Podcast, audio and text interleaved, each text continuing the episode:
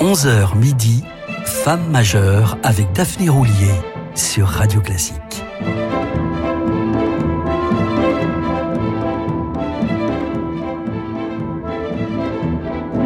Bonjour amis auditeurs et auditrices, à l'honneur aujourd'hui l'une des plus grandes compositrices françaises de l'époque post-romantique, j'ai nommé Mélanie Bonis, plus connue sous le nom de Mel Bonis, et c'est vrai que ça sonne bien. Mel Bonis voit le jour le 21 janvier 1858 à Paris.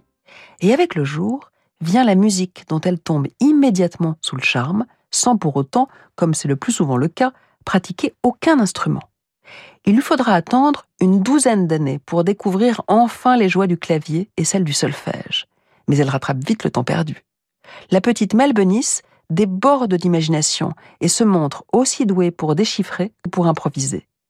Elle est recommandée à César Franck qui la prend sous son aile et l'encourage à voler des deux siennes en se présentant au conservatoire, devenant par là même, en 1880, l'une des premières femmes à être admise dans une classe de composition. Les œuvres pour piano vont toujours occuper une place centrale dans son travail. Et c'est en signant le manuscrit de son premier morceau, intitulé par la suite Impromptu pour piano, qu'elle choisit le pseudonyme de Melbonis, histoire de brouiller les pistes et qu'on la laisse en paix avec son genre. Parmi les très nombreuses partitions qu'elle écrira pour cet instrument, de ses débuts jusqu'à sa disparition à Sarcelles à l'âge de 79 ans, les valses occuperont une place prépondérante aux côtés des gens hérités des romantiques, comme les ballades, les romans sans paroles ou les nocturnes, mais aussi des pastiches d'air du XVIIIe siècle et bien sûr d'œuvres plus personnelles et exigeantes, comme ces femmes de légende dont elle dressera au fil des années le portrait, telles Phibé, Viviane ou Desdémone.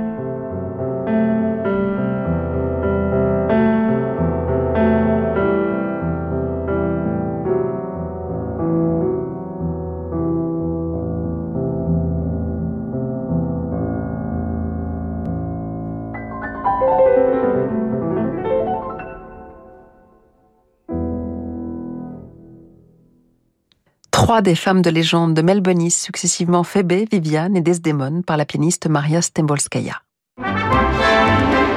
Jusqu'à midi, Femme majeure avec Daphné Roulier sur Radio Classique.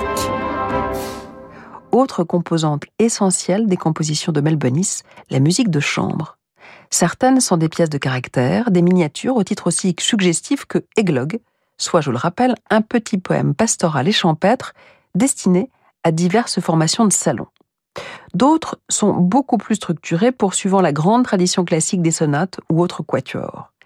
Tel est le cas de son premier quatuor pour piano et cordes, publié en 1905, dont voici le deuxième mouvement.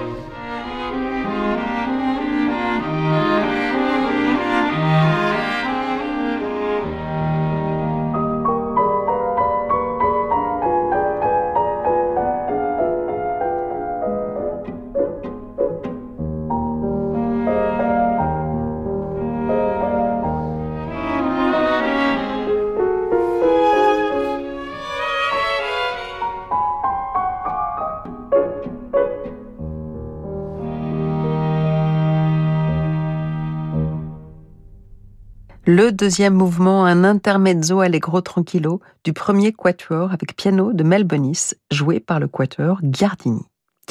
Ce qui frappe le lecteur, qui en 1974, année de leur parution, feuillette Souvenirs et réflexions, un recueil de textes de Mel Bonis, c'est une certaine rigidité, pour ne pas dire raideur, dans ses conceptions morales que l'on retrouve au passage dans certaines de ses œuvres. Et même, n'ayant pas peur des mots, ils n'ont d'ailleurs pas peur de nous, jusque dans l'idée qu'elle se fait du rôle rédempteur de la musique. Mais comment aurait-elle pu échapper à l'influence d'une très stricte éducation religieuse reçue de sa mère, ardente zélote de la foi catholique? Mel Bonis avait la foi chevillée au corps et naturellement, cette ferveur religieuse se retrouve dans sa musique sacrée.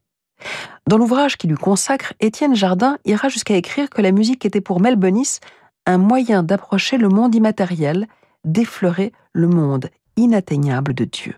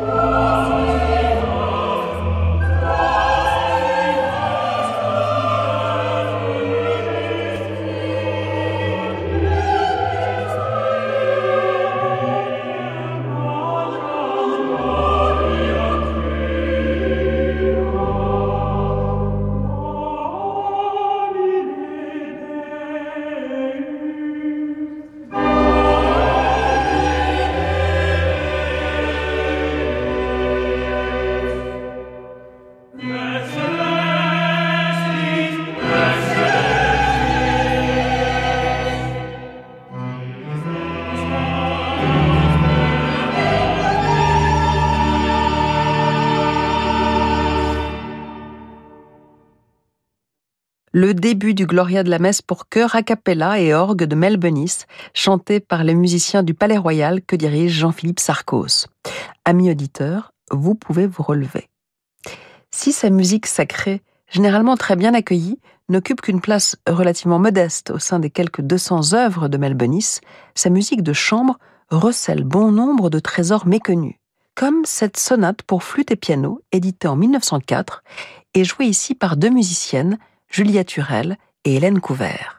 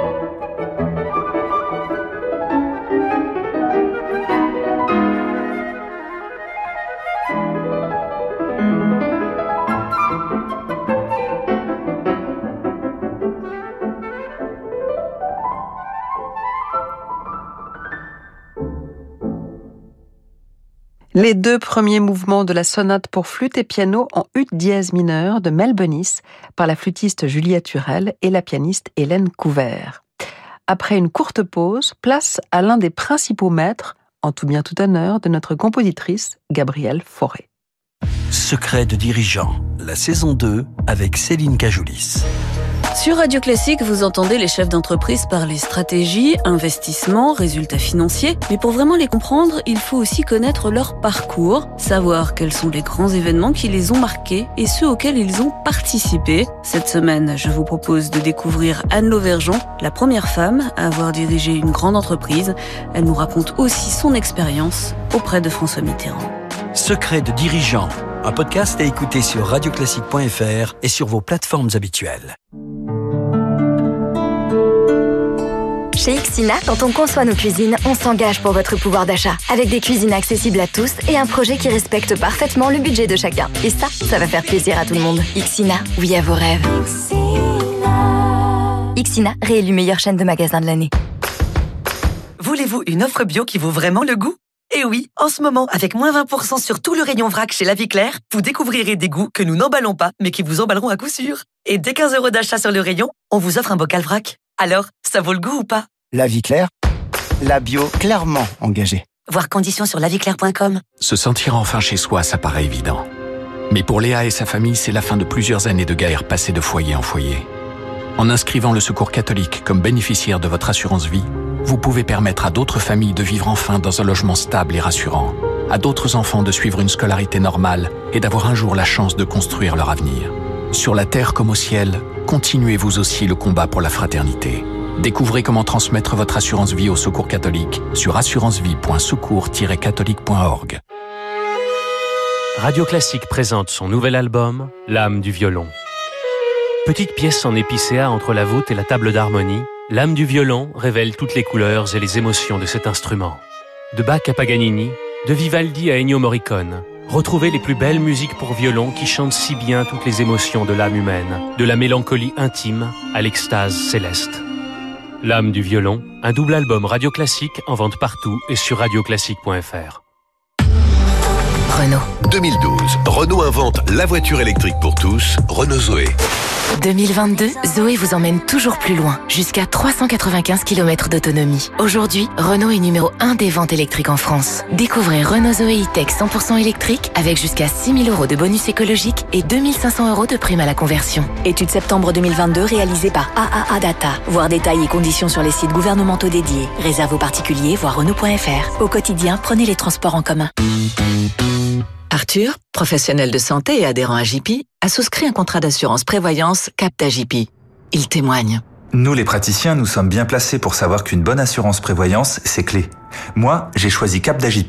Comme Arthur, pour votre assurance prévoyance, choisissez le contrat Cap. Contactez un agent AXA ou retrouvez-nous sur agip.com. Épargne, retraite, assurance emprunteur, prévoyance, santé. AJP, association d'assurés engagés.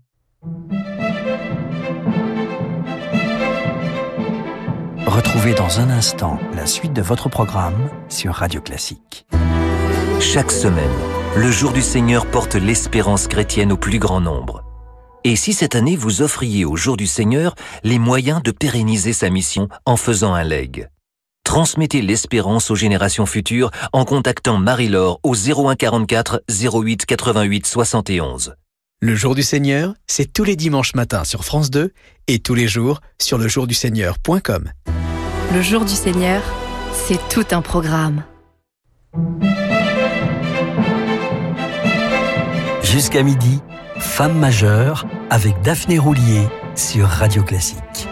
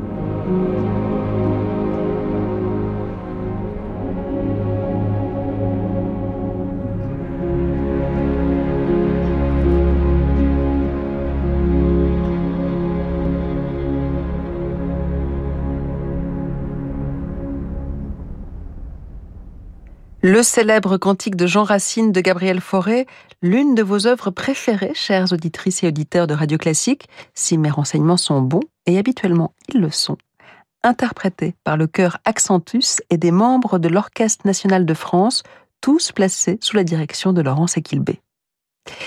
Gabriel Fauré fut donc l'un des maîtres et modèles de Mel Bonis. Ainsi, lorsqu'elle revint au soir de son existence à la musique sacrée, elle composa à son tour, en 1934, un cantique de Jean Racine dédié à la mémoire de son fils disparu, ayant eu entre-temps celui de mettre au monde trois filles et le malheureux en question. Forêt n'avait lui que 19 ans lorsqu'il composa son cantique, dédié celui-là à un autre maître de Melbonis, César Franck. Le pater Seraphicus, comme on le surnommait en toute simplicité, fut, comme je vous le rappelais tout à l'heure, son premier grand professeur de piano et l'encouragea à se présenter aux examens d'entrée du Conservatoire de Paris, où elle fut admise en 1876 sans avoir à passer sous les fourches codines du jury, mais par décision du directeur, le compositeur d'opéra Ambroise Thomas. Elle allait y retrouver le séraphique César Franck dans sa classe d'orgue, l'un des nombreux cours qu'elle suivit au conservatoire écoutons le final de son illustre sonate pour violon et piano.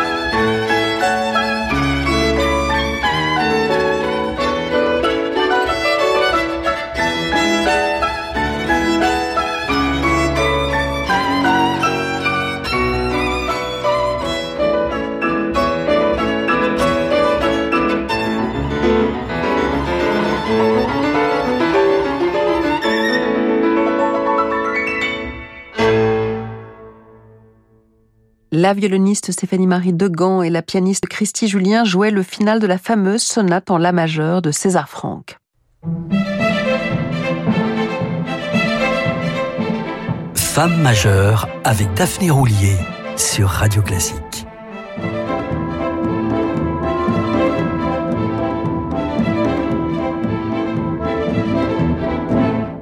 Conservatoire de Paris, Melbonis reçoit l'enseignement des meilleurs musiciens. Outre César Franck, elle aura pour professeur Ernest Guiraud, Albert Lavignac, Antoine Marmontel ou bien encore Jules Massenet. Si Mel est de la race des pionnières, c'est aussi une amoureuse. Elle a 20 ans, et plutôt que de poursuivre son cursus de composition au conservatoire, elle s'éprend d'un apprenti chanteur, journaliste et poète, Amédée Louis Etiche.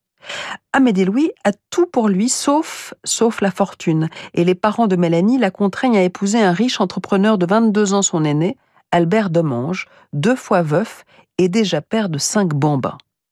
Ils auront ensemble trois enfants et s'installeront dans un hôtel particulier près du parc Monceau, ce qui n'empêchera pas notre héroïne de continuer à entretenir une relation adultérine avec son Amédée Louis et même à lui donner une fille secrète.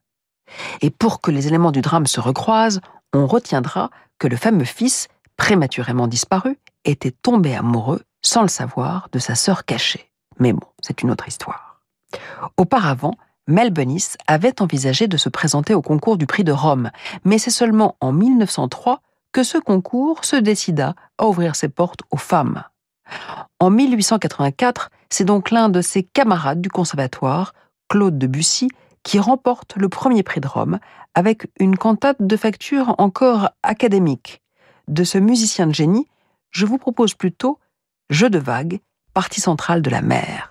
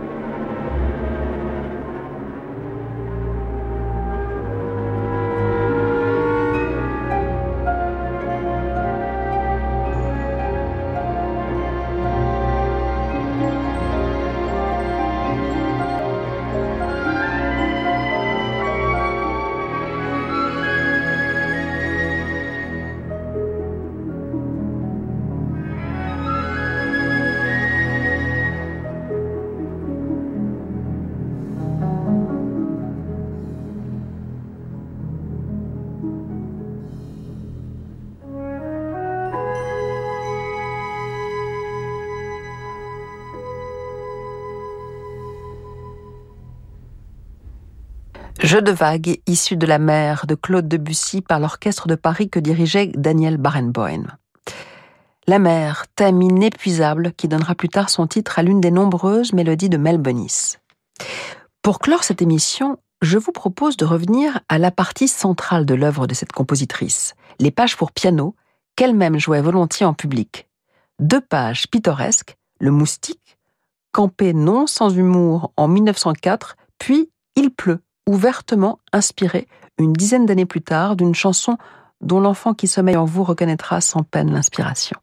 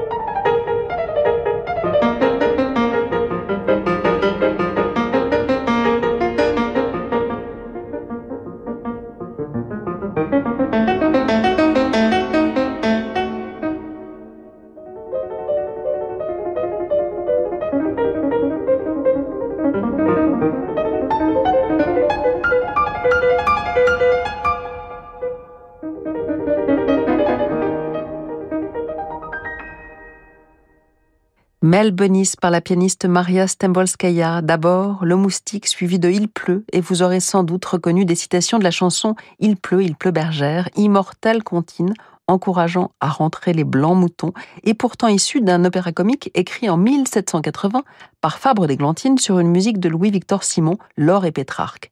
Oui, l'érudition de Francis Drezel est sans limite. Mais tout de suite, place à Fabrice Lucchini avec des livres et des notes, suivi de l'émission de jazz que vous attendez tous, Horizon, programmée par toujours Francis Drezel, que l'on ne présente plus. Soyez sages et restez branchés.